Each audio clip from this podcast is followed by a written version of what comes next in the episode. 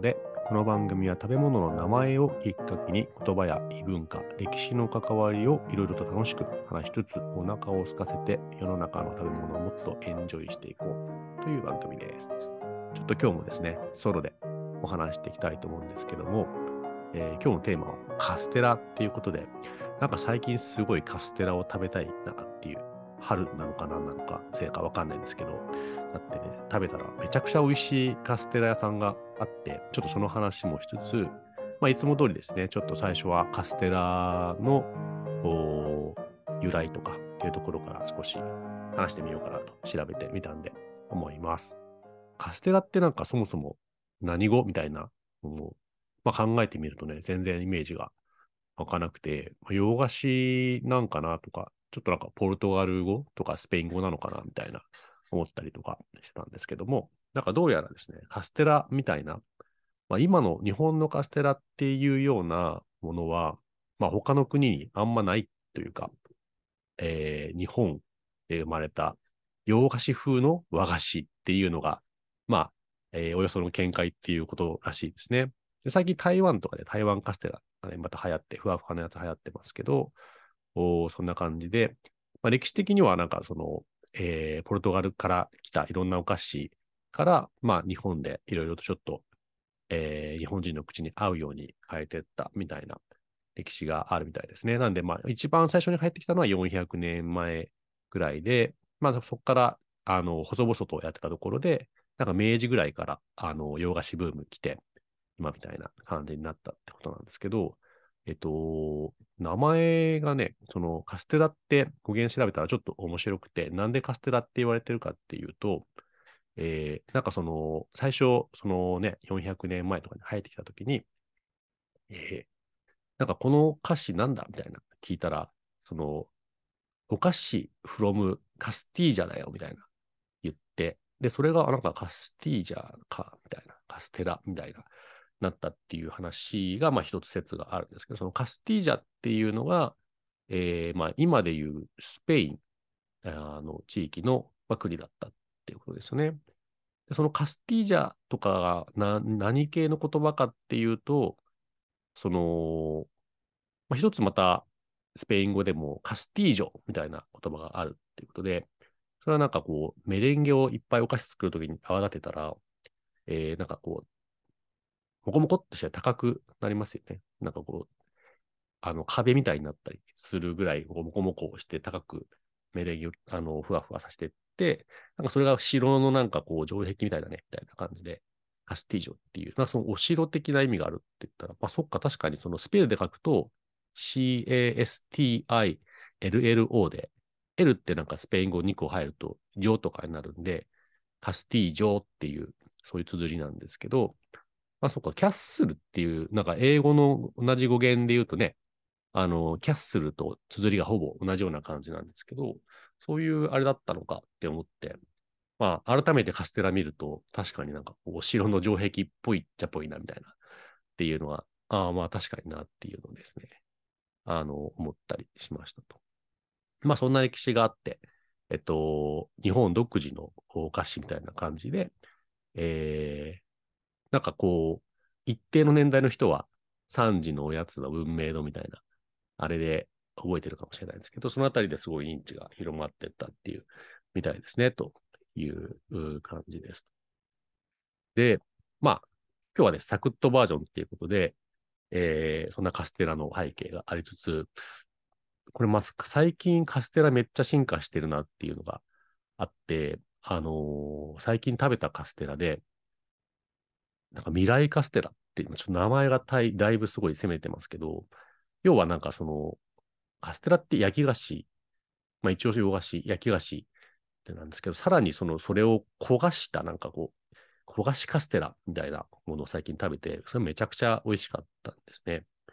えっと、お店は、まあいくつかその、売売ってるのはデパートとかで売ってるみたいですけど、まあ本店がなんか自由が丘にあって、名前が黒船さんっていう、なんかすごいいかつい名前で、しかも、ローマ字で書くと、その、黒船の句が、えっと、クエスチョンの Q、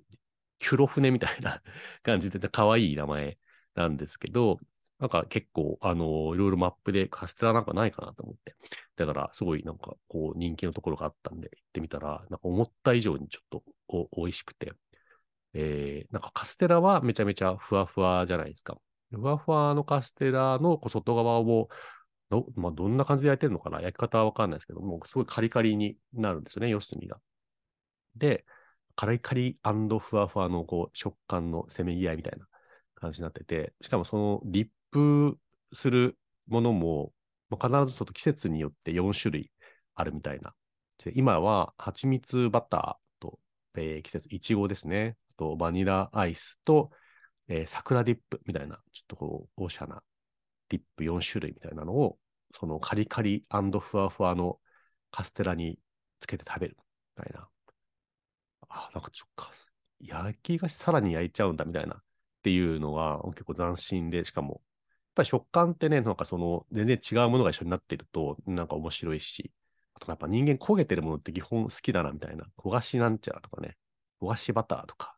炙りサバみたいな。とりあえず焦げ目ついてるとなんか美味しそうみたいなのってありますよねっていうので、あのー、なんかね、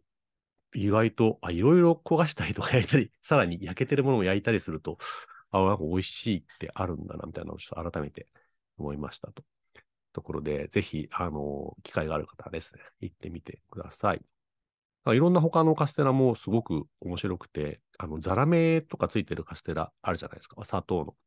あれをなんかめちゃくちゃフィーチャーした、ザラ、ザラメフィーチャーカステラ、ザラッテラって名前だったっけな。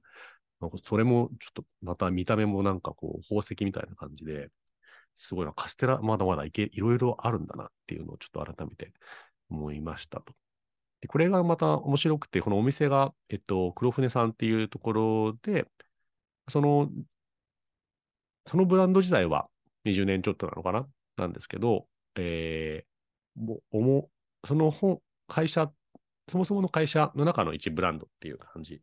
すね。で、その大元の会社が長崎堂さんっていうところで、もうカステラ一筋100年みたいな、あの、サイトを見てたら、めちゃめちゃ歴史のある会社で、カステラでそんな会社持つんだ、みたいな、100年持つってすごいなと思って、えっと、見てたんですけど、なかなかね、あのー、ちょっとこれだけフィーチャーしたいぐらいすごかったんですが、